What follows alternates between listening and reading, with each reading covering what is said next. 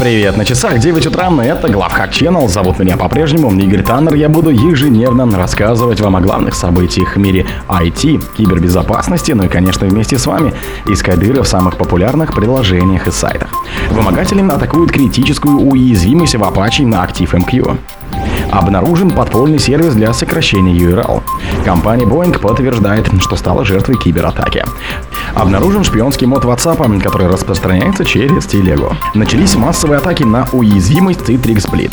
Сэм Бэнкман Фрид признан виновным по всем пунктам обвинения. Спонсор подкаста Глаз Бога. Глаз Бога это самый подробный и удобный бот пробива людей, их соцсетей и автомобилей в Телеграме. Вымогатели атакуют критическую уязвимость в Apache на ActiveMQ. Недавно исследователи предупредили, что более 3000 сервисов Apache ActiveMQ, доступных через интернет, уязвимы перед свежей критической RCE уязвимостью. В настоящее время баг уже подвергается атакам. Например, эксплуатировать проблему пытаются операторы шифровальщика Hello Kitty. Apache ActiveMQ представляет собой масштабируемый брокер сообщений с открытым исходным кодом, который весьма популярен в корпоративных средах, так как поддерживает разнообразные безопасные механизмы аутентификации и авторизации. Уязвимость получила статус критической и оценивается в 10 баллов из 10 возможных по шкале уязвимости. Баг позволяет злоумышленнику выполнять произвольные shell-команды, используя сериализованные типы класса в протоколе OpenWire. Обнаружен подпольный сервис для сокращения URL.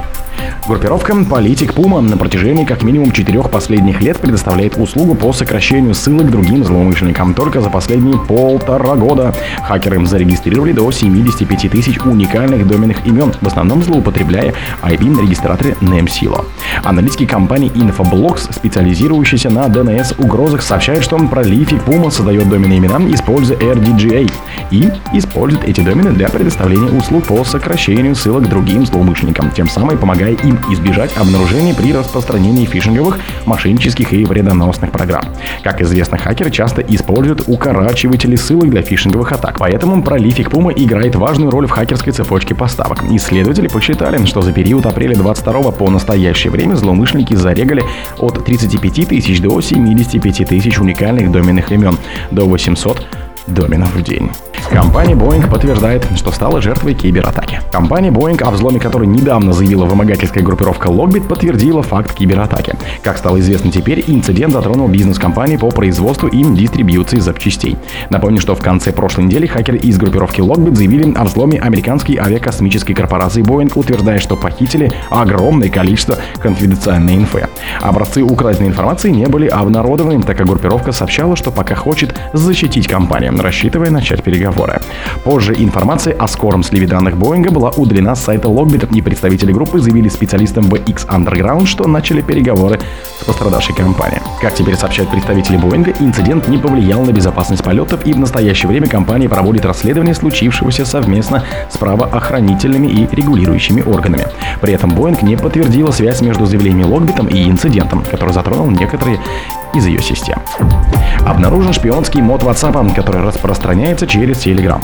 Эксперты на лаборатории Касперского обнаружили мод для WhatsApp, который содержит ранее неизвестного шпионского трояна для Android Kansas Spy. С 5 по 31 октября было предотвращено более 340 тысяч атак с его использованием в более чем 100 странах мира. Наибольшее количество атак зафиксировано в Азербайджане, Саудовской Аравии, Йемене, Турции и Египте.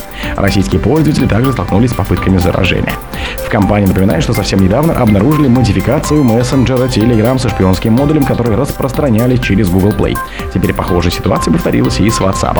Новый троян скрывался в неофициальных модах для WhatsApp на Android, которые предлагали, например, опцию отложенного постинга или другие улучшения. Вредонос способен похищать данные зараженного смартфона, включая список контактов, информацию об аккаунте на устройстве и домене. Кроме того, по команде он начинает вести запись с микрофона устройства. Шпионский модуль начинает работать при включении или постановке телефона на зарядку.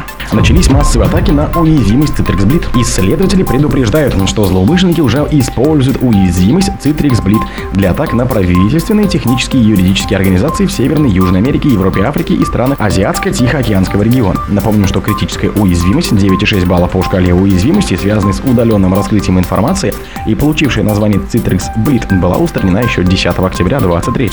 Однако тогда Citrix не сообщила никаких подробностей о проблеме. Как вскоре предупредили исследователи из компании Mandiant, оказалось, что в конце августа 23 этот баг использовался злоумышленниками в таргетированных атаках, то есть представлял собой уязвимость нулевого дня. Хакеры использовали баг для перехвата аутентифицированных сессий и обхода многофакторной защиты. Сэм Бэнкман Фрид признан виновным по всем пунктам обвинения.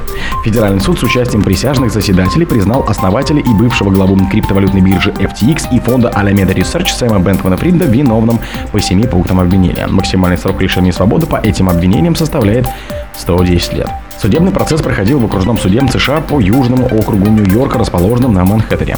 В обвинительном заключении сказано, что Сэм Бэнкман-Фрид присвоил и растратил средства клиентов FTX и использовал миллиарды долларов похищенных средств для собственного обогащения. Поддержание деятельности FTX, финансирование спекулятивных венчурных инвестиций сделало более 100 миллионов долларов в виде взносов в избирательной кампании демократов и республиканцев с целью повлиять на криптовалютное регулирование, а также для оплаты операционных расходов Аламеда.